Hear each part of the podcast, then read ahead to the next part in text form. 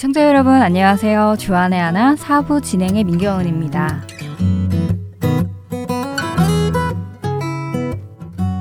삼월이 되었습니다. 올해 삼월에는 우리 그리스도인들이 가장 기뻐해야 할 부활절이 있지요. 그래서 이번 삼월 성경 강의 코너에서는 우리에게 부활의 기쁨을 주신 예수 그리스도를 깊이 알 수 있는 시간을 마련해 보았습니다.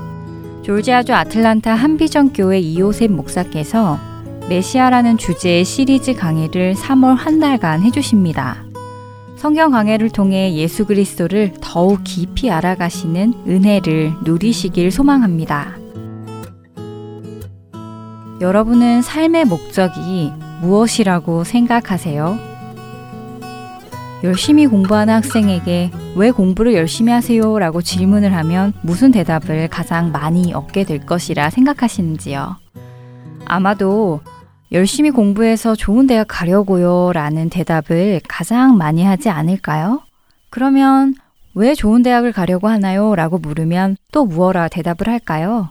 아마도 좋은 대학을 나와야 안정된 직장을 잡을 수 있습니다 라고 대답을 할 것 같습니다. 그러면 그런 사람에게 또다시 그러면 왜 안정된 직장을 잡으려고 하시는지요? 라고 묻는다면 무어라고 대답을 할까요? 아마 계속해서 안정된 직장을 잡아야 좋은 배우자를 만나 결혼하고 집도 사고 자녀도 낳아 기르고 이렇게 안정되고 행복한 삶을 살 것이 아닐까요? 라고 대답할 것이라 생각이 됩니다. 아마 이렇게 우리 대부분의 사람들이 원하는 것이 바로 이런 안정된 행복한 삶이 아닐까요? 크게 부자가 되어 떵떵거리고 사는 것이 아니라 내게 필요한 것이 있을 때 걱정 없이 살 수 있고 써야 할 곳이 있을 때 부담 없이 쓸 수 있는 그런 삶. 한마디로 걱정도 없고 근심도 없는 그런 삶을 살기 위해 사람들은 지금 자신의 처한 곳에서 노력하고 있는 것은 아닐까 생각해 봅니다. 여러분들은 어떠신가요? 여러분들도 행복을 추구하며 살아가시는지요? 찬양 함께 들으신 후에 계속 말씀 나누도록 하겠습니다.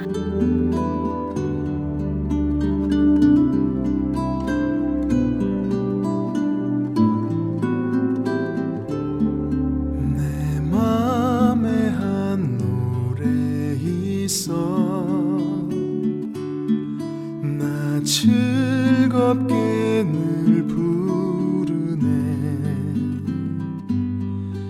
이 노래를 부를 때에 큰 평화 임하도다.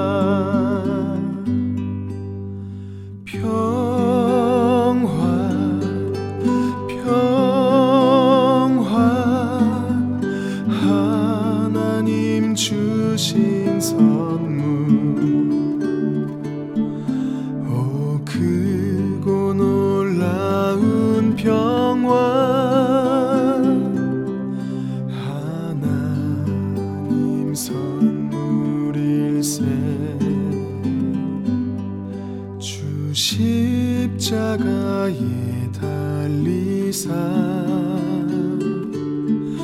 날 구원해 주셨으며 주 예수님 고난받아 나 평화 누리도다. 평화 평화 하나님 주신 선물 오 크고 놀라운 평화 하나님 선물일세.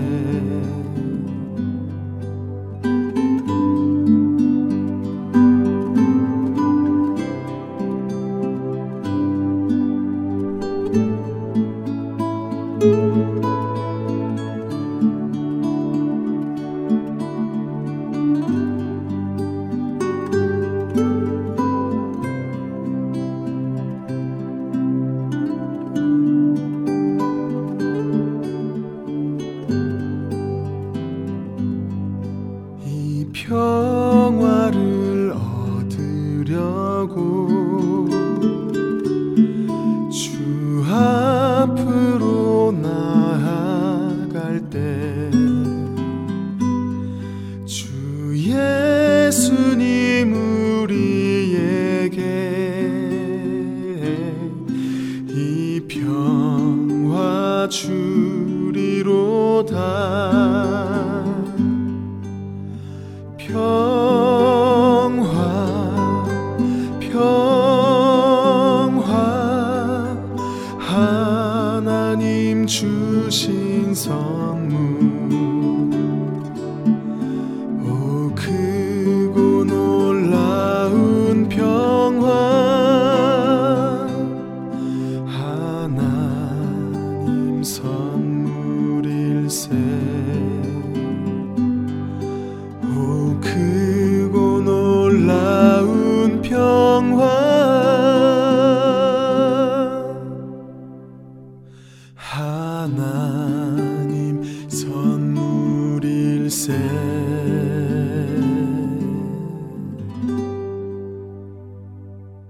행복이란 무엇일까요? 사전에서 행복은 생활에서 충분한 만족과 기쁨을 느끼어 흐뭇함 또는 그러한 상태라고 이야기합니다. 생활에서 충분한 만족, 충분한 기쁨을 느껴서 흐뭇한 상태. 또 다른 말로 하면 아무런 걱정과 근심 없이 편안한 상태라고 할 수 있을 것입니다. 그렇기에 몸이 아픈 사람은 건강하게 되기를 소망할 것입니다. 배가 고픈 사람은 배를 채우기를 소망할 것이고요. 직장이 없는 사람은 직장이 생기기를 소망할 것입니다. 그리고 그렇게 될 수 있다는 소식은 그들에게 아주 기쁜 소식이 될 것인데요. 지금 여러분에게 가장 기쁜 소식은 어떤 소식인지요? 무엇이 여러분께 채워지면 기쁜 소식이 될 것 같으신가요? 앞서도 말씀드렸듯이 어쩌면 우리 모두는 그 행복을 위해 이 땅에서 고생하며 노력하고 있는 것은 아닐까 생각을 해봅니다.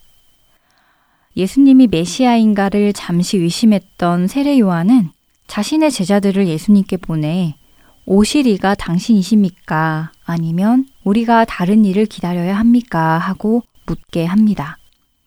그의 그런 질문에 예수님께서는 이렇게 대답을 하시지요. 누가복음 칠 장 이십이 절의 말씀입니다. 예수께서 대답하여 이르시되 너희가 가서 보고 들은 것을 요한에게 알리되 맹인이 보며 못 걷는 사람이 걸으며 나병 환자가 깨끗함을 받으며 귀먹은 사람이 들으며 죽은 자가 살아나며 가난한 자에게 복음이 전파된다 하라. 정말 그러했습니다. 예수님께서는 오셔서 맹인의 눈을 뜨게 해주셨고 걷지 못하는 사람을 걷게 하셨으며 나병 환자를 치유하시고 기먹은 사람의 귀를 열어주시고 심지어 죽은 자를 살아나게까지 하셨습니다. 그들의 문제들을 해결해 주셨지요. 그들을 행복하게 해주셨습니다. 그러나 예수님께서 행해 주신 이 모든 일은 사실 궁극적인 목적은 아니었습니다. 그것은 일시적인 것이었지요.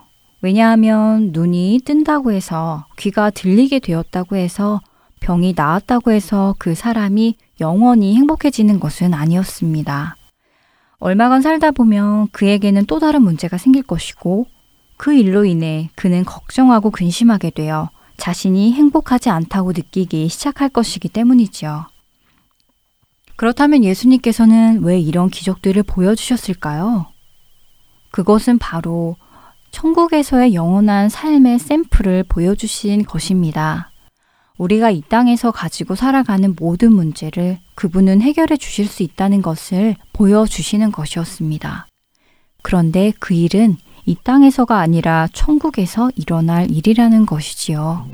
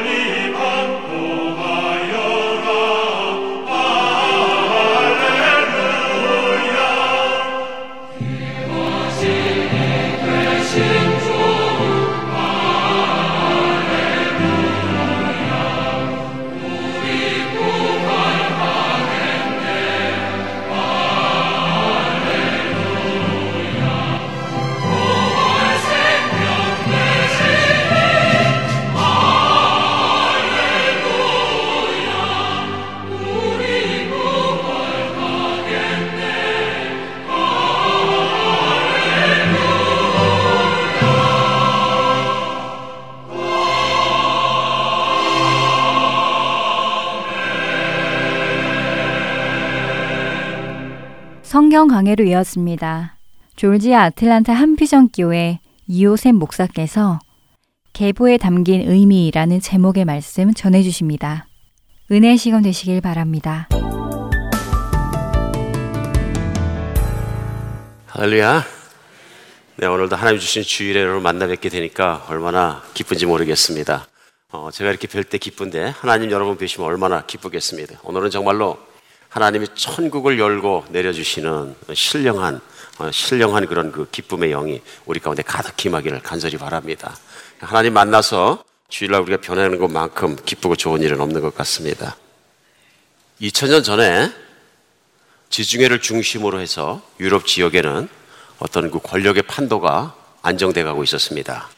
알렉산더 대제 이후에 통일됐던 것이 갈라지고 각 나라마다 각 족속마다 힘을 키우고 막 열국이 싸우고 했었는데 로마가 일어나서 그 지역을 다 통일하게 됩니다. 그리고 우리 역사에서 보는 것처럼 로마에 특별히 기원전 이십칠 년에 등극한 아우구스투스 시저는 로마뿐만 아니라 유럽의 전 지역과 아시아 지역과 또 아프리카의 북단과 이 모든 지중해를 연안으로 봤을 때 거의 모든 지역을 다 통일하게 됩니다. 막강한 군사력을 그가 사용해서 그 지역을 통치하면서 일단은 이제 한 가지 없어진 것은 지역의 전쟁들이 많이 없어지게 되었습니다. 그래서 소위 그때부터 기원전 이십칠 년 아우구스투스의 그 시저의 등극에서부터 로마의 평화라는 시기가 시작됩니다. 그래서 로마는 우리가 아는 것처럼 자기가 정복한 지역의 모든 도로를 닦고 통치하기 시작합니다. 그래서 자 군사들을 파견하고 식민지를 잡고 이제 그들의 통치를 시작한 것입니다.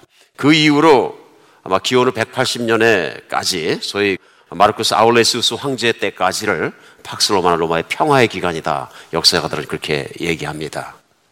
그런데 이런 정말로 그 힘으로 다스리는 이천 년 전에 그런 세상 속의 모든 사람들이 다 행복했던 것은 아닙니다. 그 당시에 피정복민들, 소위 그 로마의 점령을 받은 사람들에겐 굉장히 어려운 자유가 없는 시기였었고요. 특별히 그 당시에 노예나 이런 사람들, 전쟁에 지어서 노예로 끌려가고 한 사람들에게는 정말로 힘든 자유가 없는 그런 시절이었습니다. 로마의 역사학자인 그 타시투스는 그때 상황을 역사서에 이렇게 기록합니다. 아우구스투스와 그 가문의 권력으로 인해 평화가 유지되는 동안에는 아무도 큰 염려를 하지는 않았다. 그러나 그가 이제 늙어서 정말로 치닫고 있는 상황에서는 변화에 대한 희망을 생각하게 되었다. 사람들은 자유라는 복된 희망을 상상하기 시작했다. 혁명이 일어난다면 전쟁을 걱정해야 되겠지만 많은 사람은 그럼에도 불구하고 그 자유를 원하고 있었다. 뭐 이런 시점입니다.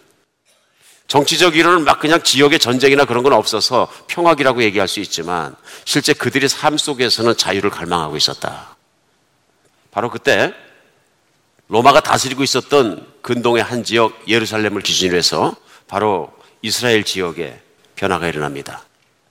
바로 우리가 오늘부터 말씀을 나누게 되는 메시아가 그곳에 오시는 것입니다. 거기 메시아가 오심으로 말미암아서 전혀 로마가 생각했던 것과는 다른 방법으로 사람들의 마음과 사랑을 통해서 변화시키기 시작합니다.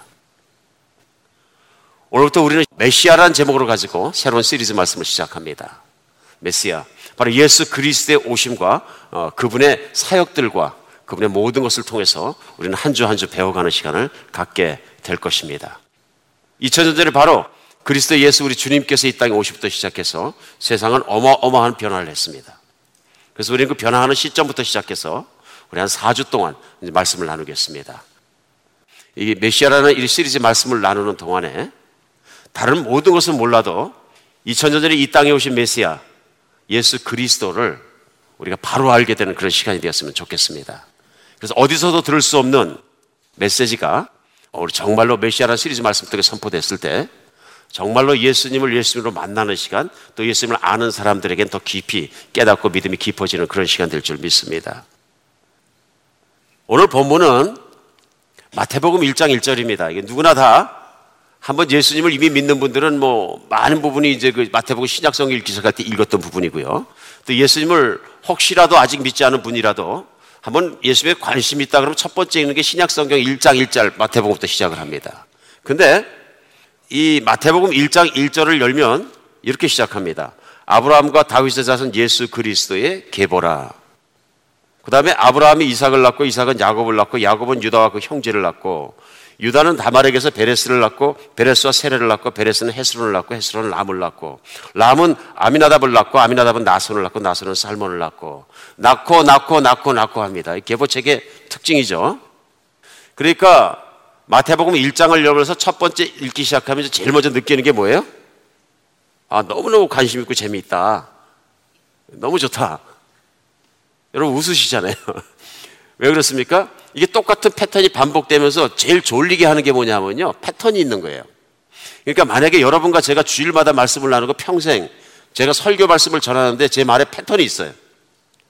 여러분 그러니까 우리 이렇게 하고 또 그러니까 이렇게 하고 또 그러니까 이렇게 합시다 또 그러니까 이렇게 하고 또 그렇게 한참 하고 하고 듣다 보면 어떻게 돼? 패턴이 있으니까 아 졸려. 그러니까 아무리 말씀을 잘해도 말의 패턴이 똑같은 곡조를 계속하면 나중에 졸립니다. 사람이 자장가가 되는 거죠. 근데 성경은 마태복음 일 장을 열자마자 낳고 낳고 낳고 낳고 낳고 낳고 낳았더라. 패턴이 있는 거예요. 그러니까 많은 분들이 어떻게 생각해요? 아 성경 참 지루하다. 너무 지루하다. 왜 해필이면 짜릿한 얘기에서부터 전쟁 스토리 이런 것부터 시작을 해서 확 관심이 가게 하지. 어 이렇게 이렇게 고루하게 이렇게 시작을 했나. 그러나 오늘은 우리가 분명히 깨달아야 될 게 있습니다. 하나님은 꼭 필요해서 이걸 주셨습니다. 오늘 그래서 성경은 신약 성경을 시작하자마자 첫 번째 첫 번째 절에서 신약 성경의 제목이라고도 얘기할 수 있는 일 장 일 절을 시작하는 거예요. 그게 뭐냐면 아브라함과 다윗의 자손 예수 그리스도의 계보라 이렇게 시작합니다.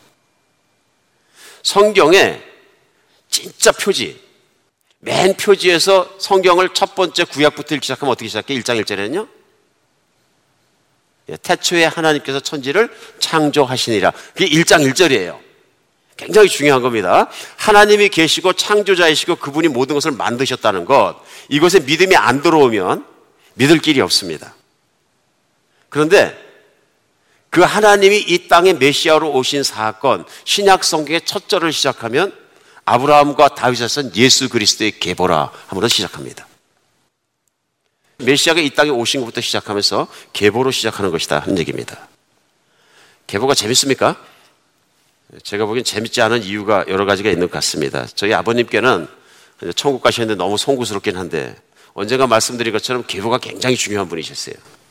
우리 아버님 만날 때마다 적보 공부를 시키시는 거예요.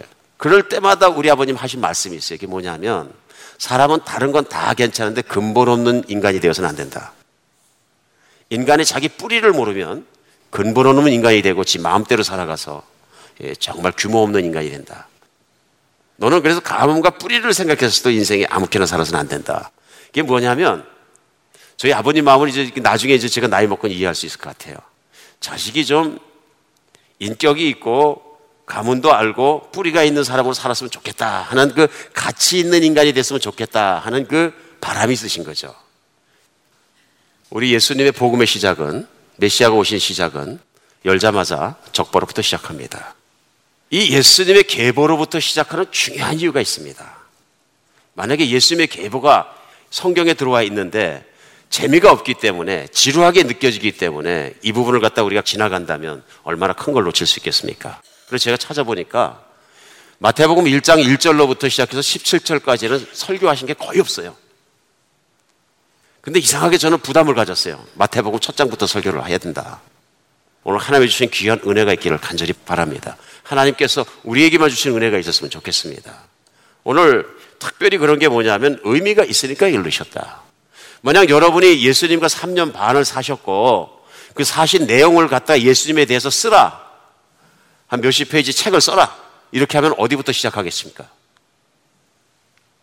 근데 마태는 계보에서부터 시작을 하는 거예요.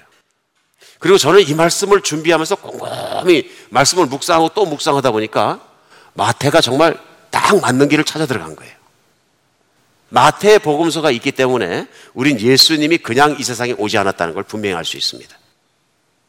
그냥 우연히 갑자기 사고로 오신 것이 아니다 하는 것입니다. 인간의 타락이 급해서 오신 것도 아니다 하는 얘기입니다. 오늘 모든 것 가운데 오늘 정말로 이 일 장 일 절부터 십칠 절의 족보가 우리에게 가르쳐주는 큰 것은 뭐냐면요, 하나님이 신실하시다는 걸 가르쳐줍니다.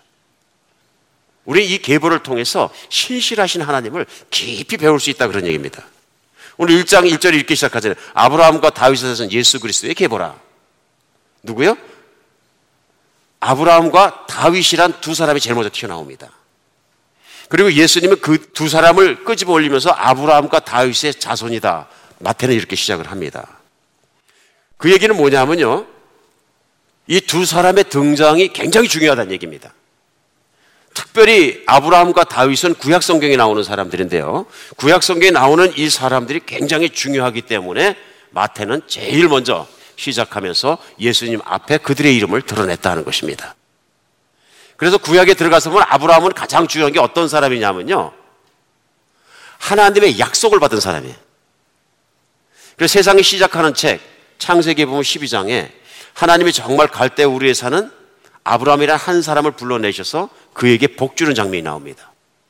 그래서 십이 장 이 절로 삼 절에는 뭐라고 복주시냐면요, 내가 너로 큰 민족을 이루고 내게 복을 주어 내 이름을 창대하게 하려니 너는 복이 될지라, 너를 축복하는 자에게 내가 복을 내리고 너를 저주하는 자에게 내가 저주하리니 너는 땅의 모든 족속이 너로 말미암아 복을 얻게 될 것이라. 기가 막힌 내용입니다. 그러니까 복은 윗사람이 줍니까? 아랫사람이 줍니까? 복은 위에서 아래로 내려오는 겁니다. 창조자 하나님께서 한 사람 아브람을 불러내셔서 너는 복이라, 너는 복 그 자체라, 내가 너를 복되게 만들었기 때문에 내가 사람들에게 복을 주면 복을 받고 내가 저주를 하면 저주를 받게 될 것이다. 그리고 더 중요한 건 그 다음에요, 너로 말미암아 세상에 있는 모든 족속이 복을 받으리라. 약속입니다.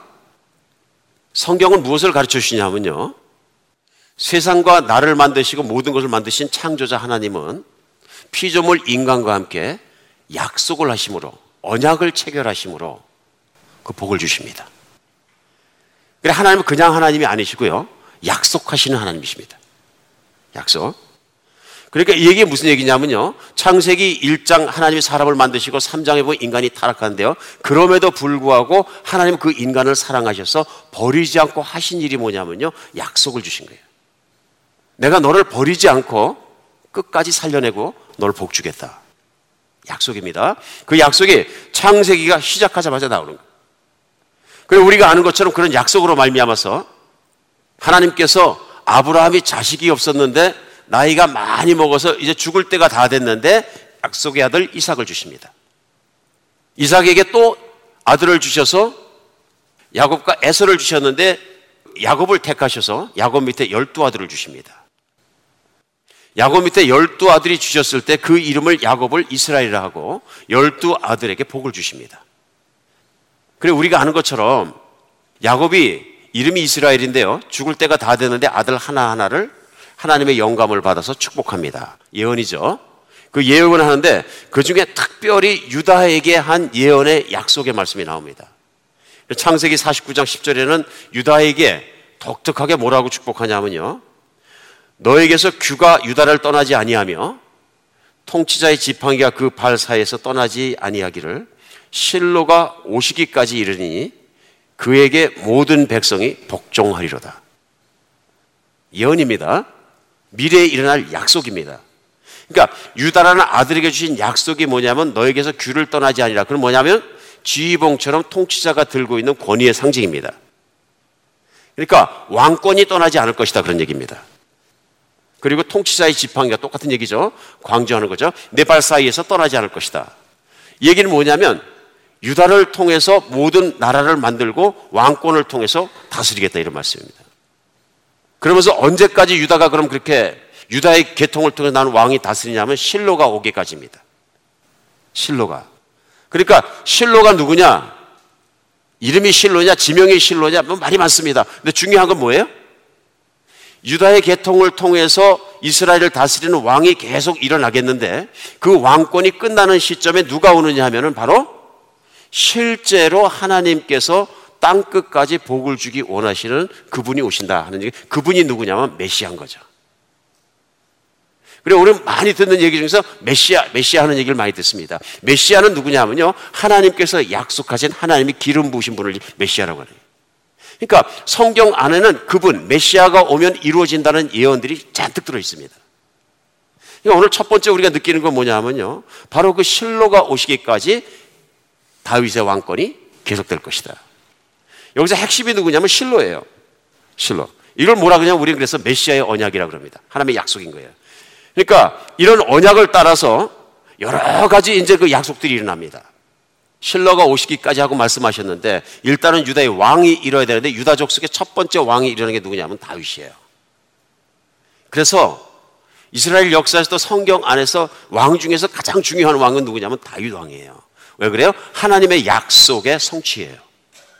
그렇죠? 아브라함에게 하신 약속, 그 다음에 그 아들과 아들을 내려가서 유다에게 주신 약속, 그 유다에게 주신 약속을 통해서 다윗이 왕이 됐을 때 하나님이 어떻게 하시냐면 다윗에게 복을 주셔서 이스라엘이 통일되게 하시고 각 나라를 점령하게 하시고 많은 도전이 있었습니다, 다윗에게. 그 사울은 정말 다윗을 죽이려고 엄청나게 노력했고요. 심지어는 자기 아들이 나라를 번복하는 일도 일어나고요. 우리가 뭘 볼 수 있느냐 하면 하나님이 세우신 자를, 하나님이 세우시는 약속의 나라를 끊임없이 방해하는 존재가 있다는 걸 알 수 있어요. 보이십니까? 하나님의 약속과 의도가 있으니까 이 세상에는 하나님의 약속대로, 언약대로 모든 역사가 일어나는 걸 방해하는 존재가 있다, 그런 얘기예요. 집요하게 방해하는 것입니다. 그럼에도 불구하고 다윗은 집요하게 하나님만 쳐다봅니다. 하나님께 끊임없이 다윗에게 보호를 주시고 결국은 큰 나라를 이뤄서, 이게 뭐냐면 다윗의 약속입니다. 그러니까 다윗이 전국을 통일하고 모두 잃고 평안할 때 하나님 앞에 고백합니다. 하나님, 나는 이제는 정말로 모든 게 성공해서 왕이 되고 백향복궁에 있는데 하나님의 성소는 아직도 텐트 속에 있습니다. 이건 있을 수 없는 일입니다. 제가 하나님의 성전을 짓겠습니다. 못 짓게 합니다. 너는 피를 많이 흘렸으니까 짓지 마라. 내 아들이 질 것이다. 그러면서 하나님이 다윗을 너무 기특하게 생각하십니다. 그러면서 다시 한번 약속을 견고하게 해주십니다. 그 약속을 주시면서 사무엘하 칠 장 십삼 절로 십육 절은 다윗에게 다시 약속하십니다. 뭐라고 약속하시냐면요, 그는 내 이름을 위하여 집을 건축할 것이요, 나는 그의 나라 왕위를 영원히 견고하게 하리라. 나는 그에게 아버지가 되고 그는 내게 아들이 되리니 그가 만일 죄를 범하면 내가 사람의 매와 인생의 채찍으로 징계하려니와. 십오 절, 내가 내 앞에서 물러나게 한 사울에게서 내 은총을 빼앗은 것처럼 그에게서는 빼앗지 아니하리라. 약속이에요. 다윗이 왕위에 섰는데 그는 누구냐면 아들을 떼죠. 내 후손들에게서는 내가 왕위를 뺏지 않겠다 얘기하세요. 언제까지요? 메시아가 오실 때까지. 유다에게 한 약속을 그대로 지키시는 거예요. 그래서 사무엘하 칠 장 십육 절의 마지막 보면요, 내 집과 내 나라가 내 앞에서 영원히 보존되고 내 왕위가 영원히 견고하리라. 약속의 확인입니다. 이 세상에 있는 모든 종교는 교주가 있고 창시자가 있습니다. 그렇죠? 근데 대부분의 경우는 어떠냐면요, 마호메디라는 사람도 기원후 육백 몇 년에 갑자기 나타난 사람이에요. 원래는 상인이었죠. 상인이었다가 그 예루살렘과 어디로 막 대다 유대교를 알게 되고 기독교를 알게 됐는데요, 그래가지고 자기 고향인 지금 사우디아라비아 메카 지역에 돌아와서 거기 우상이 많으니까 우상을 다 걷어내고 그 다음부터 자기가 사람들을 모아서 막 예배를 드리기 시작하는데 갑자기 자기가 예언을 하기 시작해요. 그러면서 자기 입에서 막 나온 예언들을 모아놓은 게 이제 코란이 된 거죠. 이 얘기는 뭐냐면 마음에선 근거 없이 갑자기 나타난 거예요. 내가 하나님의 영감을 받았다. 신의 영감을 받았다. 그렇죠? 그런가 하면은 인도에서 득도를 했다는 석가모니 케이스도 같습니다. 쭉 읽어보면 뭐냐면요, 갑자기 돌을 닦다가 깨달음이 왔다, 이런 얘기입니다. 깨달음이 왔다. 그러니까 모든 종교의 시작은 all of a sudden 갑자기입니다. 갑자기. 예수님의 시작, 메시아의 시작은 갑자기가 아닙니다. 오늘 중요한 메시지가 됩니다. 몇 천 년 전부터 하나님이 약속하시고 그 약속대로 이루어져서 왔다는 것입니다. 그럼 마태복음 일 장 일 장에서 메시아가 오심을 시작하면서 이는 아브라함과 다윗의 후손 예수 그리스도의 세계라, 예수 그리스도의 계보라 시작하는 것은 맞는 것입니다. 예수님은 우연히 갑자기 태어나시거나 오신 분이 아니고 바로 하나님께서 구약 성경의 창세기부터 약속하시고 모든 인류의 역사 속에서 그걸 드러내시고 다시 약속하시고 재확인하신 그 내용처럼 메시아가 오신 것이다. 메시아가. 그래서 일 장 일 절에 나와 있는 예수 그리스도의 계보라. 굉장히 중요합니다. 그럼 어떻게 아브라함과 다윗 같은 인간의 후손이 예수 그리스도가 되겠느냐? 어떤 분은 또 말씀하세요. 예수 그리스도라는데 예수는 first name이고 그리스도는 last name입니까? 또 그렇게 물어주시면 또 순진하시게 물으시는 거니까 또 그것도 감사한 일이죠. 근데 last name이 아니고 뭐예요? 그리스도란 뜻은 신약성에 쓰인 헬라어로 기름 부으심을 받은 분 하는 뜻입니다. 그러니까 실로가 올 때 하나님의 기름 부으심을 받은 분이 오실 때 하는 얘기입니다. 그럼 메시아는 뭐냐? 메시아는 구약 성경이 쓰여진 유대인들의 히브리어로 바로 기름 부으심 받은 분이 메시아입니다. 똑같은 뜻이에요. 그러니까 예수 메시아 하면 히브리어로 얘기한 거고요. 예수 그리스도 하면은 뭐예요? 우리가 헬라어로 얘기한 것입니다. 그럼 도대체 기독교는 뭡니까? 우리 예수 그리스도에 대해서 말씀하실 때 기독론, 기독론, 뭐 기독교 이렇게 얘기하는데, 그러니까 기독교라는 것은 이런 내용입니다. 무슨 뜻보다는 예전에 우리 한국에 우리 기독교가 들어올 때 중국을 통해 들어왔습니다. 한자를 많이 쓰던 세대에 들어왔고요. 그때 이제 그리스도를 한자로 써야 되는데 그리스도의 한자에 가장 가깝게 음역할 때 소리로 음, 음역하면서 기독이 된 거예요, 그게. 그러니까 한자로 기독이라고 쓰고 뜻 때문에 그런 게 아니고요. 기독이라고 쓰고 그걸 발음을 하니까 그리스도에 가장 가까운 거예요. 그러니까 쉽게 생각하면 바로 우리가 기독교라고 얘기하는 건 그리스도교를 얘기하는 겁니다. 음역이라는 얘기입니다. 한자로 소리 나는 거 쓰다 보니까 기독이 됐다. 오늘 뭐 설교 시간에 우리 좀 알아야 될 필요가 있다고 생각합니다. 내가 기독교인이면서도 또 기독이 뭔지 뭐 또 막 헷갈리면 안 되잖아요. 그러니까 우리가 생각할 때 여기서 중요한 건 뭐냐면 바로 그리스도라는 호칭입니다. 그리스도가 뭐라고요? 메시아라고요. 메시아는 누구냐? 하나님이 보내셔서 그 백성을 통치하시고 그 백성을 하나님께 이끄실 분이시라. 오늘 그래서 일 장 일 절에서는 아브라함과 다윗의 후손 예수 그리스도의 계보라. 바로 메시아의, 메시아 예수님의 계보라. 예수라는 이름은 많습니다. 근데 예수님이라는 이름 그 자체에도 뜻이 있습니다. 뭐냐면, 원래는 히브리 이름으로 자슈아, 여호수아, 예슈아 하는 이름인데, 그 뜻은 뭐냐면, 영어로 얘기하면 God saves. 오늘 공부 많이 하네요. 그죠? God saves. 하나님은 구원하신다예요. 그러니까 정확하게 예수 그리스도란 뜻을 그대로 번역하면 어떻게 돼요? 하나님은 기름 부으신 자를 통해서 구원하신다. 누가? 바로 그 예수님이. 오늘부터 시작해서 우리는 그래서 마태복음 일 장 일 절부터 시작해서 예수 그리스도 메시아에 대해서, 예수 메시아에 대해서 우리가 배우게 되는 것입니다. 오늘 한 가지 분명한 건 뭐냐면요. 예수님은 신실한 하나님의 약속에 따라 오셨다는 거예요. 그러니까 우리가 뭘 알 수 있어요? 하나님이 얼마나 신실하시냐. 약속을 한 번 한 걸 끝까지 지키는 사람이 신실한 사람입니다. 맞죠? 사람도 약속 잘 지키는 사람이 가치 있는 사람입니다. 그래서 저희 아버님이 적보를 놓고 뼈대에 있는 인간이 되어라, 근본이 있는 인간이 되어라 항상 말씀하시니 이해가 가요. 근본이 있는 인간이 되기 위해서 뭐예요? 약속을 잘 지켜야 됩니다.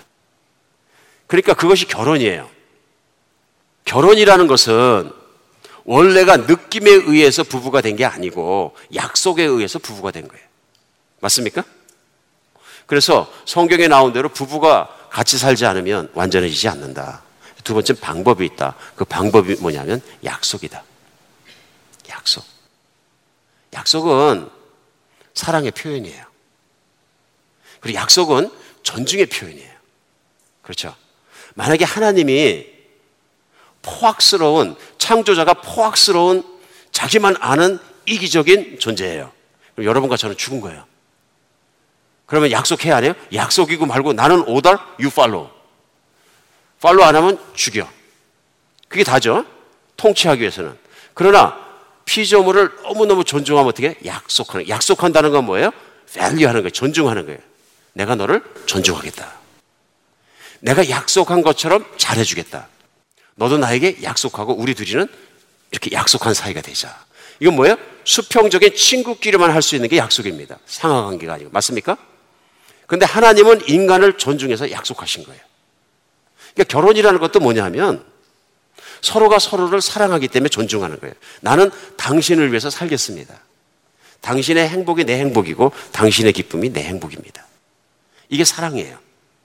우리는 사랑을 너무 착각을 많은 거예요. 사랑은 뭐 느낌, 기분 좋은 것, 흥분되는 것, 뭐 이런 걸 자꾸 생각을 하니까 사랑은 느낌을 수반하지만 느낌 그 자체가 다 사랑이라고는 얘기할 수 없어요. 진정한 사랑은 뭐냐 하면요, 상대방을 존중할 수 있고 약속을 지키는 거예요. 내가 아무리 입으로는 난 너, 너 진짜 사랑해 그래 놓고선 나가갖고 딴짓하면 어떻게 돼요? 약속을 안 지키는 거죠. 존중을 안 한다는 얘기는 입으로만 그런 거고 사랑 안 한 거니까. 그러니까 성경에서 말씀하신 예수님의 방법대로 하면 위선자인 거죠. 말로 한 것과 행동이 틀린 거죠. 그러니까 내 마음은 나도 몰라. 이제 이런 분들이 꼭 오늘부터 시작해서 메시아라는 메시지를 좀 잘 들으셔야 되는 겁니다. 우리 인간이 된, 내가 인간으로 현재 존재하고 있는 그 이유는 생각하는 것보다 뿌리가 깊다. 나는 우연히 이 세상에 이렇게 사람으로 존재하게 된 것이 아니라 나를 만드신 하나님이 계시고 그 하나님이 그 사람을 향한 또 나를 향한 목적이 있으시다. 나를 존중하시고 약속을 맺고 여기까지 끌어오신다 하는 것을 성경에서 우리는 발견할 수 있는 거예요. 하나님은 약속하신 걸 깨지 않으시는 거예요. 아브라함과 약속을 지키시고 유다와 약속을 지키시고, 그렇죠? 모든 약속들을 다 지키시는데 그 많은 약속들이 있는데 가장 중요한 약속이 뭐냐면 바로 이 메시아를 보내주시겠다는 약속이에요. 얼마나 철저하게 이 신실한 약속을 지키시냐면요, 오늘 계보책을 조금 더 읽겠습니다. 아브라함이 이삭을 낳고 이삭은 야곱을 낳고 야곱은 유다와 형제를 낳고 유다는 다말에게서 베레스를 낳고 세례를 낳고 베레스는 헤스를 낳고 헤스로는 람을 낳고 람은 아미나답을 낳고 아미나답은 나선을 낳고 나선은 살몬을 낳고 살몬은 라합에서 보아스를 낳고 보아스는 룻에게서 오벳을 낳고 오벳은 이새를 낳고 이새는 다윗왕을 낳으니라. 그렇죠? 다윗까지 오니까 왕을 낳아서 이제 왕이라 이렇게 나오기 시작합니다. 그런데 기가 막힌 일이 다윗은 우리아의 아내에게서 솔로몬을 낳고, 이게 무슨 뜻이에요? 지금부터 성경 안에 나오는 사람들이 결코 의로운 사람들이 아니라는 걸 금방 알 수 있습니다. 왜 계보가 시작되면서 해필이면 계보를 쓰는 데서 다윗 왕을 낳고 다윗은 솔로몬을 낳고 그냥 지나가면 됩니다. 안 지나가고 누구 이름이 나와요? 다윗은 우리아의 아내에게서 솔로몬. 이게 왜 들어갔냐는 얘기예요. 기가, 이게, 이게 실수로 들어갔느냐. 예수님을 멋있게 보이게 해서 포장하려고 저자가 썼으면 이거 빼야 돼요. 근데 하나님은 왜 유독 다윗이 가장 잘, 잘한 건 다 빼놓고 가장 잘못한 걸 폭 집어넣으셨느냐. 이게 우, 모르는 분들을 위해서 우리아라는 사람이 누구냐 하면요, 다윗의 충복이었습니다. 군인이었었는데요, 목숨을 다해서 나라와 다윗을 사랑하고 따르는 사람이었습니다. 근데 어느 날 다윗이 성전에서 밥 먹고 배불렀는데 이렇게 보다 보니까 한 여자가 저 멀리서 옥상에서, 왜 하필 그때 목욕을 했나 모르겠어요, 견디지 못해 부하를 싶어서 잡아와라 그래가지고 나쁜 일이 일어납니다. 근데 더 나쁜 일이 나게 뭐냐면 임신을 하니까 어떻게 할 수가 없으니까 알아보니까 우리아의 아내예요. 그래서 우리아를 전쟁터로 불러들여서 동침하라 그러니까 어, 이 충신이 또 너무 충신이라서 전쟁 중에는 여자를 가까이 하지 않겠습니다. 성 밖에 자는 거예요. 눈치도 되게 없는 거죠. 그러니까 다윗이 어떻게 하자 부화시켜갖고 다시 그럼 전쟁을 내보내서 성 밑에서 싸우기 위해서 죽여라. 그러니까 결국은 적군에 죽습니다. 그러니까 어떻게 해요? 그걸 갖다 잘 캐모플라지 해가지고 나라를 사랑한 충신 막 이렇게 해가지고 물론 했겠죠. 그리고 자기는 모른 척하고 있었습니다. 하나님 다 아시는 거죠. 결국 그 여자를 데려다 살았는데 그 여자 이름이 바세바고 그 여자가 솔로몬을 낳습니다. 죄악 중에 태어난 거죠. 그렇죠? 죄악의 관계에서 태어나고 죄악 중에 태어나고 다윗도 죄인 중에 죄인이라는 거예요. 근데 거기서 안 끝납니다. 그 앞에도 마찬가지입니다. 그 앞에 하나가 나오는데 뭐냐면요, 야곱은 유다와 그 형제를 낳고 유다는 다말에게서 베레스를 낳고, 누구에게서 낳는 게 나올 때마다 안 좋은 거예요.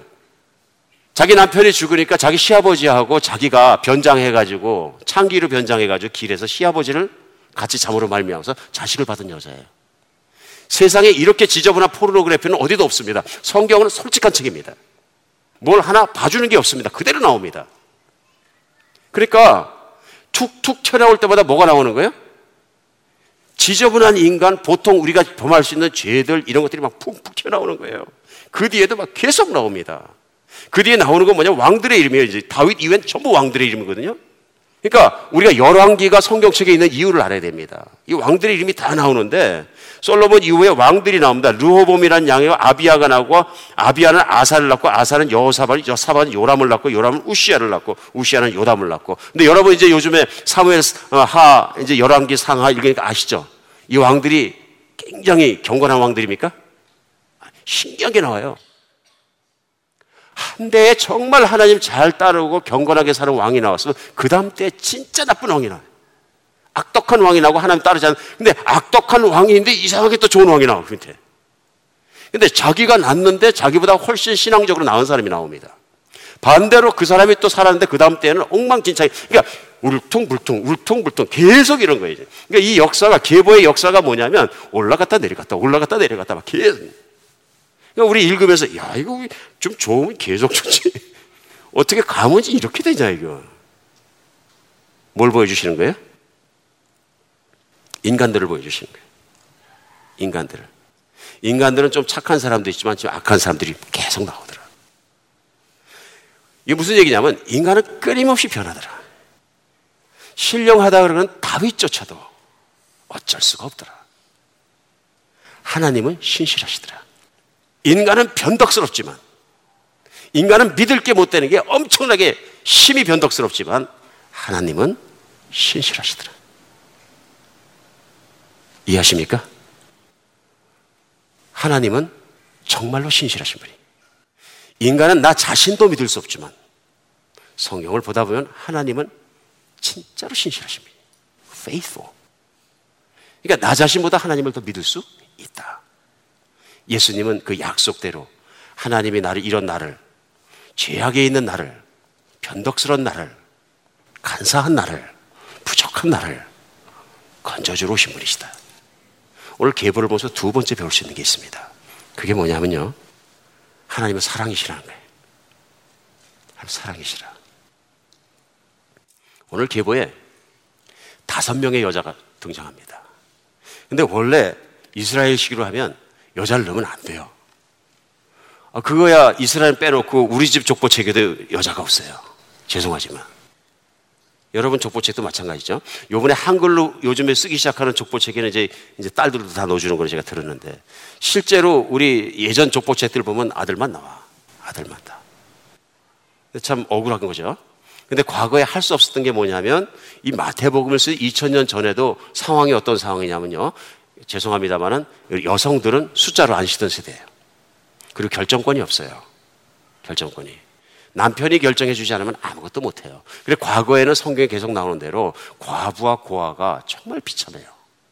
남편이 없어져 버리면 아무도 돌볼 사람이 없으면 여성 혼자는 뭘 어떻게 할 수가 없는 사회예요. 왜? 숫자로 쳐주지 않으니까. 그렇죠? 아무 길이 없어요. 그러니까 길에 나가서 창기가 되는 거 외에는 아무 길이 없어요. 재산도 뺏겨요. 이런 사회 속에서 계보를 썼는데 이 계보에 보면 유독히 계보 안에 다섯 명의 여인이 등장합니다. 다말, 라합, 룻, 바세바, 그리고 맨 마지막에 나오는 예수님을 잉태한 마리아입니다. 근데 이 사람들이 하나 같은 공통점이 있어요. 그게 뭐냐 하면요, 사랑받기에는 눈에 띄지 않는 사람들이에요. 눈에 띄지 않는 사람들이에요. 그리고 우리 마리아를 빼놓고 네 명의 공통점은 뭐냐 하면요, 다 나름대로 죄가 있어요. 그리고 하나님의 거룩하여 참여할 수 있는 자격이 없어요. 다말은 말할 필요도 없고요. 시아버지하고 잤으니까 그것도 속여가지고 치료예요. 잔머리가 끊임없이 나오는 사람이에요. 야곱의 후손들이거든요. 그렇죠? 유다의 후손들이고. 라합은 원래 가나안 족속 중에 사는 기생이에요. 가나안 족속도 타락했다는데 그 중에 기생이었으니까 저는 나머지는 다 여러분께 판단을 맡기겠습니다. 어떻게 살았는지. 룻은 우리가 아는 것처럼 모압 여인이에요. 성경을 읽다 보면 구약 성경에 모압 사람들은 하나님의 성소에 들어오지 못하게 하라 딱 나와 있어요. 하나님이 안 좋아하는 족속인 것 같아요. 그럼에도 불구하고 모압 족속임에도 불구하고 이 여인이 하나님의 사랑을 받습니다.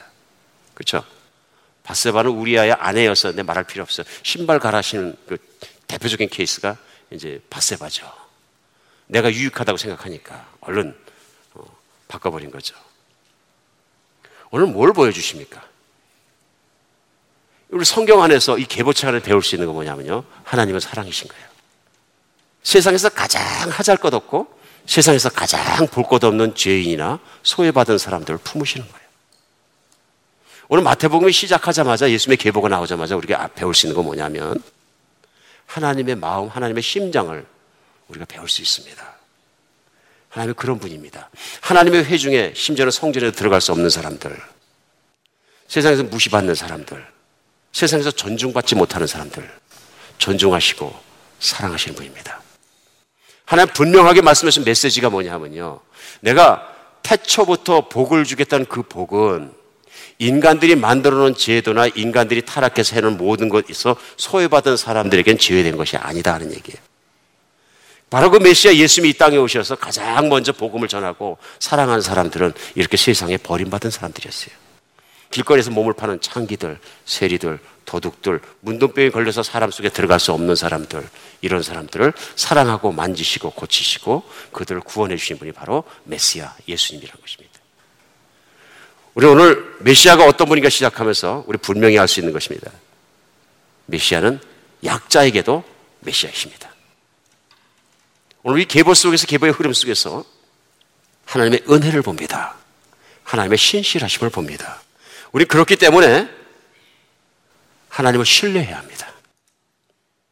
믿음은 하나님을 신뢰하는 겁니다. 그냥 믿습니다만 갖고 되는 것이 아니고요.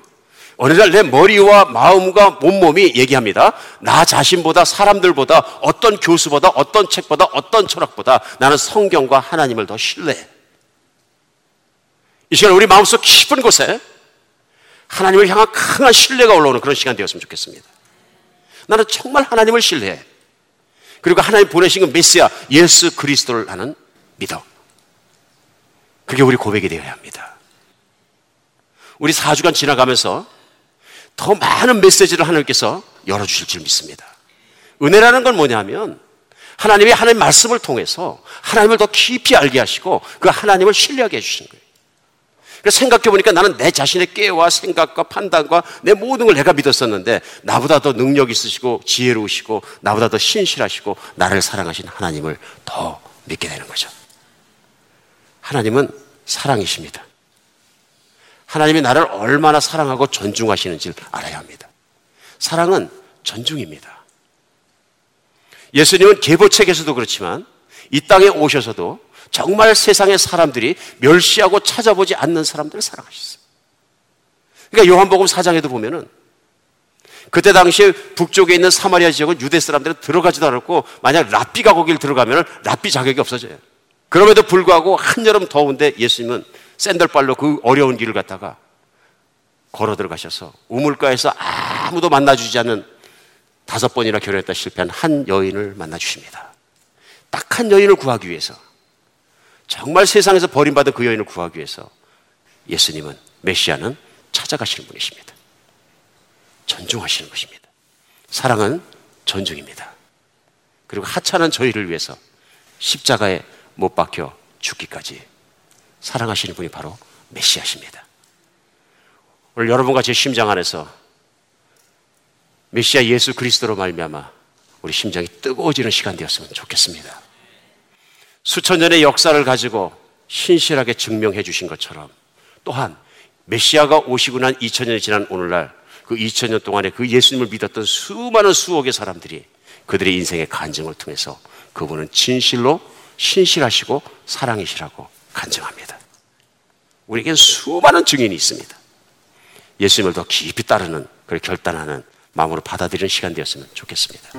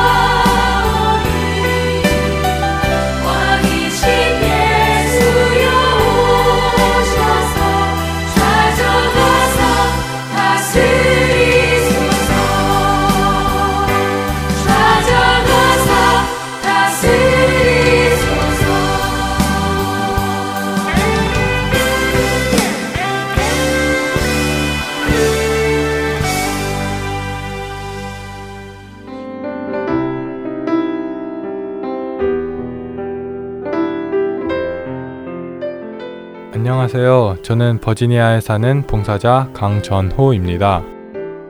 주의 길을 곧게 하라고 광야에서 외치는 자의 소리. 하트앤소울 복음선교회에서는 복음 전파 사역에 함께 동참하실 분을 찾습니다. 봉사로, 기도로, 후원으로 예수님을 전하고 생명을 구하는 일에 동참하실 분들은 전화번호 육공이 팔육육 팔구구구로 연락 주시기 바랍니다.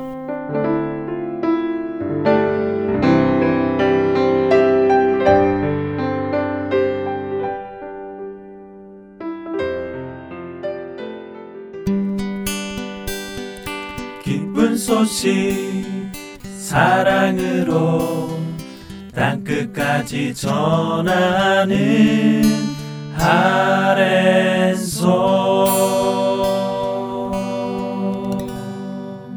계속해서 선지자 이야기 함께 하시겠습니다.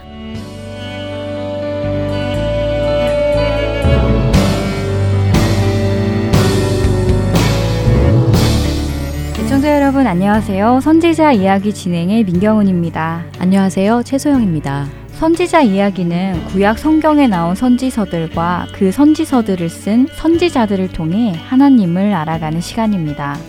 총 열일곱 개의 선지서와 그것을 쓴 열여섯 명의 선지자에 관한 내용인데요. 어떤 선지자들이 어떤 말씀을 언제, 어떻게, 그리고 누구에게 전했는지를 공부하면서 이스라엘을 향한 하나님의 마음을 알아가는 시간입니다. 지난 두 달간 아모스, 호세아, 요나, 이사야, 그리고 미가 선지자에 대해 나누어 보았습니다. 네, 그리고 각 선지자들이 활동했던 시대적 배경에 대해서도 살펴보았는데요. 이스라엘은 솔로몬 이후 북이스라엘과 남유다로 분열되었습니다. 분열왕국 북이스라엘은 이백여 년이 지나 아수르에 의해 멸망하고요. 남유다는 북이스라엘이 멸망한 뒤에도 백여 년간 나라가 유지되지요. 시대적으로 볼 때 아모스와 호세아 그리고 요나 선지자는 북이스라엘이 멸망하기 전 혹은 멸망하기까지 활동했던 선지자들이고요. 지난번에 공부했던 남유다의 이사야와 미가 선지자는 북이스라엘의 멸망을 거쳐 남유다만 국가로 존속했던 시기에 활동했던 선지자라고 했었지요. 네, 이사야와 미가 선지자가 활동했던 시기는 남유다의 우시야, 요담, 아하스, 히스기야 왕이 다스렸던 시기라는 것을 알아보았습니다. 그리고 히스기야가 왕권을 잡고 남유다를 치리할 때 북이스라엘은 아수르에 의해 멸망을 했다고 설명을 해주셨지요. 하지만 남유다 또한 점차 타락하며 멸망의 길로 들어서자 하나님께서는 이사야와 미가 선지자를 보내시어 말씀을 전하게 하셨는데요. 오늘은 그 이후에 활동했던 선지자들을 살펴보아야 하겠지요? 네, 이사야는 히스기야 이후 므낫세가 다스리던 시기에 순교했다고 전해지는데요. 그래서 이사야와 미가 선지자는 히스기야 왕 시대까지 활동했던 선지자로 알려져 있습니다. 히스기야 왕 후에는 우리가 알듯이 그의 아들 므낫세가 왕이 되지요. 히스기야 왕은 여호와 보시기에 정직을 행하고 모든 우상들을 폐하고 심지어 아수르에게 속국이 되지 않겠다며 선포했던 왕이었습니다. 하지만 그의 아들 므낫세는 아버지 히스기야가 헐어버린 산당을 다시 세우고 북이스라엘의 아합을 따라 바알을 위해 제단을 쌓고 아세라 목상을 만드는 등 우상 숭배와 그 악행이 대단했지요. 이스라엘 백성들이 므낫세의 꾀물 받아 악을 행한 것이 여호와께서 이스라엘 자손 앞에서 멸하신 여러 민족보다 더 심하였다고 성경에 기록되어 있습니다. 하나님의 백성들이 하나님을 모르는 이방 민족보다 더 열심히 이방신을 섬겼다는 말이지요. 그렇군요. 므낫세는 아버지를 따라 행하지 않았네요. 히스기야가 병이 들었을 때 하나님께 간구드려서 새로 얻게 된 그 십오 년의 삶에서 낳은 아들이 므낫세 아닌가요? 네, 맞습니다. 아, 왠지 안타깝습니다. 그렇게 얻게 된 아들이 악을 행하다니요. 네, 더욱이 므낫세 이후에 왕이 된 므낫세의 아들 아몬 역시 여호와 보시기에 악을 행하며 므낫세가 행한 모든 길로 행하여 우상을 섬기고 여호와를 버렸다고 열왕기 하에서 말씀하고 계십니다. 이렇게 므낫세와 그의 아들 아몬은 여호와 보시기에 악을 행했습니다. 그럼 므낫세와 아몬 이후의 왕은 어땠나요? 네, 아몬이 죽은 후 왕이 된 아몬의 아들은 여호와 보시기에 정직을 행했습니다. 그 왕이 바로 요시야입니다. 아마 요시야 왕에 대한 내용은 많이 알고 계실 텐데요. 요시야 왕 때에 율법책을 찾게 되어 모든 우상 숭배를 폐하고 다른 신을 섬기는 선지자들의 뼈를 갈아서 바람에 날려버릴 정도로 하나님께서 싫어하시는 것을 모두 폐하고 유월절도 지키기 시작했습니다. 이 요시야 왕 때 활동했던 선지자들이 나훔, 스바냐, 예레미야인데요. 오늘은 먼저 나훔 선지자에 대해서 보도록 하겠습니다. 나훔 선지자요? 음, 나훔 선지자는 정말 생소한 것 같습니다. 네. 머릿속에 어떤 생각도 떠오르지가 않네요. 네, 생소하지요. 나훔은 구약 성경 거의 뒷부분에서 찾으실 수 있습니다. 나훔서는 세 장으로 구성된 소선지서인데요. 먼저 민경은 아나운서께서 나훔 일 장 일 절을 읽어주시겠어요? 네. 니느웨에 대한 경고, 곧 엘고스 사람 나훔의 묵시에 글이라. 어, 니느웨라 하면요. 요나 선지자가 하나님의 말씀을 전한 곳이잖아요. 아수르의 수도였던 것 같은데요. 맞습니다. 아수르의 수도 니느웨는 하나님의 심판을 전한 요나 선지자를 통해 모든 백성들이 회개하는 놀라운 일이 일어났던 곳입니다. 그러나 하나님의 긍휼과 용서를 경험했음에도 니느웨는 다시 죄악 가운데 거하게 됩니다. 그 이후에도 아수르는 주변 국가들을 침략하고 잔인하게 학살했으니까요. 그리고 결국 북이스라엘까지 침략당해 멸망하고 말지요. 아, 그렇군요. 그러니까 북이스라엘의 선지자 요나를 통해 회개하고 하나님의 용서를 경험한 아수르가 나중에 북이스라엘을 공격하고 멸망시킨 것이네요. 네, 그렇지요. 북이스라엘을 멸망시킨 아수르는 그 기세로 남유다를 시시때때로 위협하고 공격하였습니다. 이러한 아수르를 향해 요나 선지자 이후 약 백여 년이 지나 이번에는 나훔 선지자가 니느웨의 멸망을 예언하는데 바로 그 내용이 나훔서입니다. 아, 그럼 나훔서는 니느웨의 멸망에 관한 예언의 말씀이겠군요. 네, 나훔서에는 니느웨 백성들이 어떻게 멸망할 것인지 세세하게 기록되어 있는데요. 일 장은 니느웨에 대한 하나님의 진노와 심판에 관한 내용이 나오고요. 이 장에서는 니느웨의 멸망의 모습이 자세하게 묘사되어 나옵니다. 마지막으로 삼 장은 니느웨 멸망의 이유에 대한 내용이 나오지요. 어, 지금까지 보아왔던 선지서들은 처음에는 그들의 죄의 경고, 나중에 있을 심판, 하지만 꼭 구원과 회복에 대한 약속의 말씀으로 끝을 맺었었잖아요. 이번 나훔서는 아닌 것 같네요. 네. 나훔서에는 이스라엘의 회복에 대한 말씀은 나오지만 니느웨에 대한 구원과 회복의 메시지는 나오지 않습니다. 니느웨는 반드시 멸망할 것이라는 것이지요. 이 장에서 니느웨 멸망의 모습이 묘사되어 있는데요. 파괴하는 자가 니느웨를 치러 올라오고 그 용사들과 병거와 창이 빠르게 달리며 요동한다고 합니다. 이것은 전쟁이 일어나는 모습을 묘사한 것이지요. 바로 바벨론에 의해 전쟁이 일어나 니느웨가 침략당하는 모습을 그린 것입니다. 이 전쟁의 비참한 모습이 더욱 상세히 나오는데요. 왕후가 끌려가고 모두 도망하느라 분주하며 은과 금 등 저축했던 것들이 노략당한다고 합니다. 또한 모든 것이 넘쳐났던 도시 니느웨는 이제 공허하고 황폐하여진다고 말씀하십니다. 정말 자세하게 묘사되어 있네요. 많은 나라들을 침략하여 불을 쌓아온 아수르가 이제는 바벨론의 침략을 당해 그 모든 것을 빼앗기고 멸망한다는 것이군요. 네, 그뿐 아니라 강들의 수문이 열리고 왕궁이 소멸된다고 하는데요. 하나님께서 범람하는 물로 그곳을 진멸할 것이라고 말씀하십니다. 이렇게 나훔 선지자를 통해 말씀하신 니느웨 멸망의 모습은 정말 그대로 이루어졌습니다. 니누웨는 바벨론의 느부갓네살 왕에 의해 멸망했으며 강물이 넘쳐서 니누웨라는 도시가 모래 밑에 완전히 묻혀버렸다고 합니다. 와, 정말 정확하게 하나님의 말씀대로 이루어진 것이네요. 네, 이렇게 니누웨는 역사 속에서 완전히 사라지고 맙니다. 모래 밑에 묻혀 그 흔적이 없어져 버렸기 때문에 오랫동안 역사학자들은 니누웨가 전설 속에 나오는 도시라고 생각하기도 했다고 합니다. 그런데 십구 세기에 와서 영국의 한 고고학자가 니누웨의 유적을 발굴하게 되지요. 그것을 통해 니누웨는 허구가 아닌 실제 존재했던 도시이며 성경에 나온 니누웨에 관한 말씀들이 모두 사실임을 증명한 셈이 되었습니다. 와, 참 놀랍네요. 거대한 도시 니누웨가 한순간에 사라져버린 것도 그렇고 오랜 시간이 지나 고고학적 발굴을 통해 성경이 정말 하나님의 말씀이심을 보게 된 것도 그렇고요. 하나님은 말씀하신 대로 이루시는 분이시며 그 심판도 반드시 이루어진다는 것이 두렵기도 하고 또 위로가 되기도 하는 것 같습니다. 지금 위로가 된다고 하셨는데 어떤 점에서 위로가 된다는 말씀이신가요? 네, 아수르는 다른 나라들을 침략하여 굉장히 잔인하고 극악무도하게 대했잖아요. 네. 얼마나 심했으면 요나 선지자는 니느웨가 회개하는 것을 싫어했을까 하는 이야기도 전에 했었고요. 요나를 통해 하나님께서 회개의 기회를 주셨는데도 다시 타락하여 북이스라엘과 남유다까지 괴롭히고요. 이렇게 악하고 교만한 아수르가 만약 끝까지 심판을 받지 않는다면 어 왠지 화날 것 같아요. 요나가 화를 냈듯이요. 네, 맞아요. 또 공의로우신 하나님의 성품과도 어긋날 것 같고요. 음. 그런데 하나님의 말씀대로 그 심판이 이루어진 것을 보면서 아, 하나님은 악한 자를 반드시 심판하시는구나 하고 위로가 된다는 뜻이었습니다.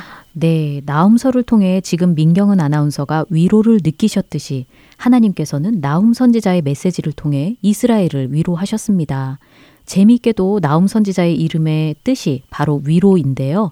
남유다 백성들에게 위협적인 존재인 아수르가 멸망할 것이라는 하나님의 말씀은 이스라엘 백성들에게 위로가 되었을 것입니다. 나훔이라는 이름의 뜻이 위로라고요? 와, 정말 재밌네요. 선지자의 이름 하나까지도 다 연관을 지어서 일하시는 하나님의 치밀하심이라고나 할까요? 완전하심이라고나 할까요? 이런 것이 느껴집니다.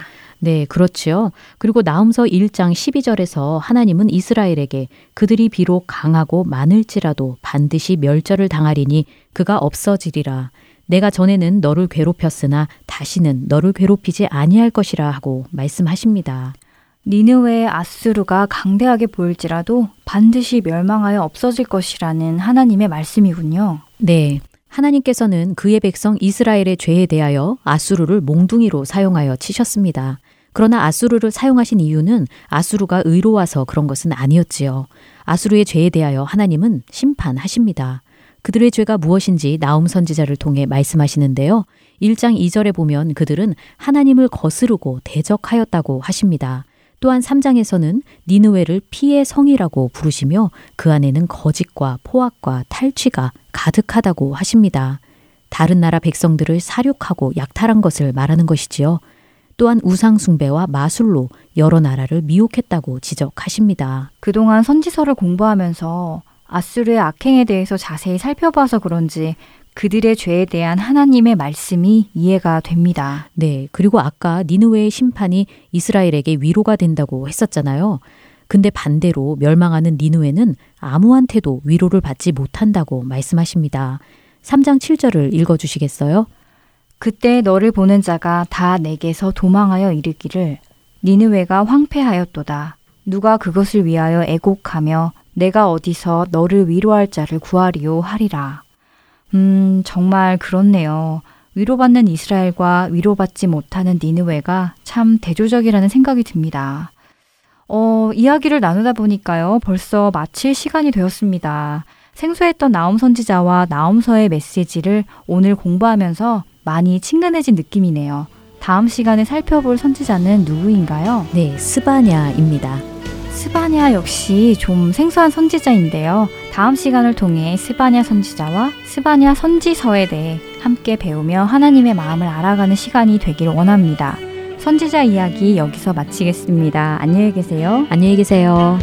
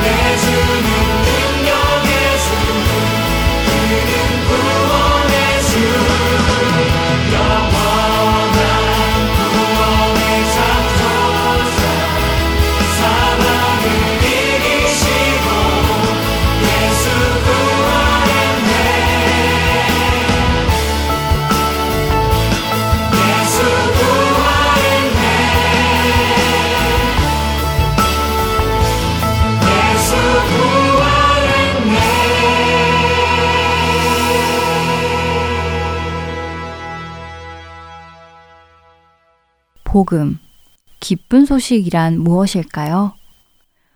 우리가 죄사함을 받고 영원히 살게 되었다라고 말할 수 있을 것입니다. 그러나 이 소식의 참 의미가 우리의 피부에 와닿지 않으면 이 기쁜 소식은 그 이름만큼 복된 소식이 되지는 않는 것 같습니다. 천국은 어떤 곳일까요? 음, 글쎄요. 가보지 않아서 저는 잘 모르겠지만요.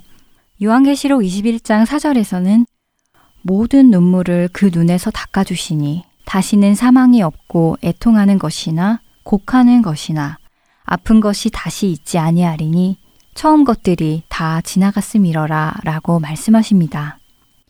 이 말씀을 잘 읽어보면 지금 우리가 이 땅에서 추구하며 살아가는 행복한 삶의 모든 조건을 갖추고 있다고 생각되지 않으시나요? 눈물 날 일이 없습니다. 애통할 일도 없습니다. 슬픈 일도 없습니다. 물론 아픈 일도 없지요. 더 이상 죽을 일도 없습니다. 그리고 우리를 괴롭혔던 죄도 더 이상 존재하지 않습니다. 우리를 불행하게 할 그 어떤 요소도 존재하지 않습니다. 오직 우리를 구원하신 하나님과 예수님, 그리고 성령님과 함께 영원한 교제를 나누며 하나님께서 태초에 계획하셨던 그 행복한 삶이 끊이지 않고 영원히 지속되는 것입니다. 우리는 이 땅에서의 짧은 생애 동안 행복하기 위해 모든 것을 투자합니다. 하지만 우리가 정말로 투자해야 할 것은 저 세상에서 얻게 될 영원한 행복이지요. 우리가 이 땅에 사는 이유는 바로 저 세상을 준비하기 위함이 아닐까요? 이것이 여러분께도 가장 기쁜 소식, 복음이 되시는지요? 예수님은 우리를 바로 그 세상으로 인도하시기 위해 오신 분입니다.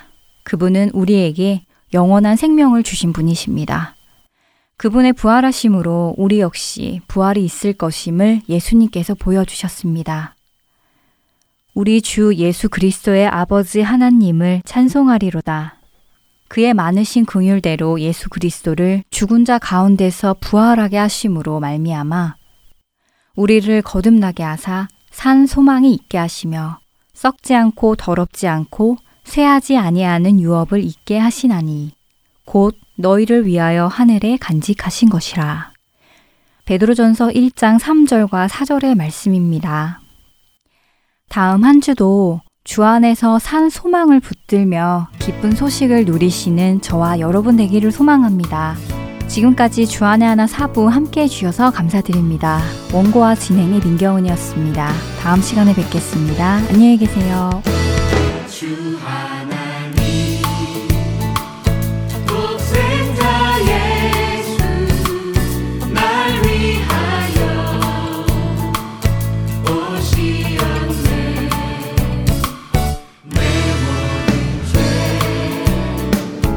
용서하시고 죽음에서 부활하신 나의 구세주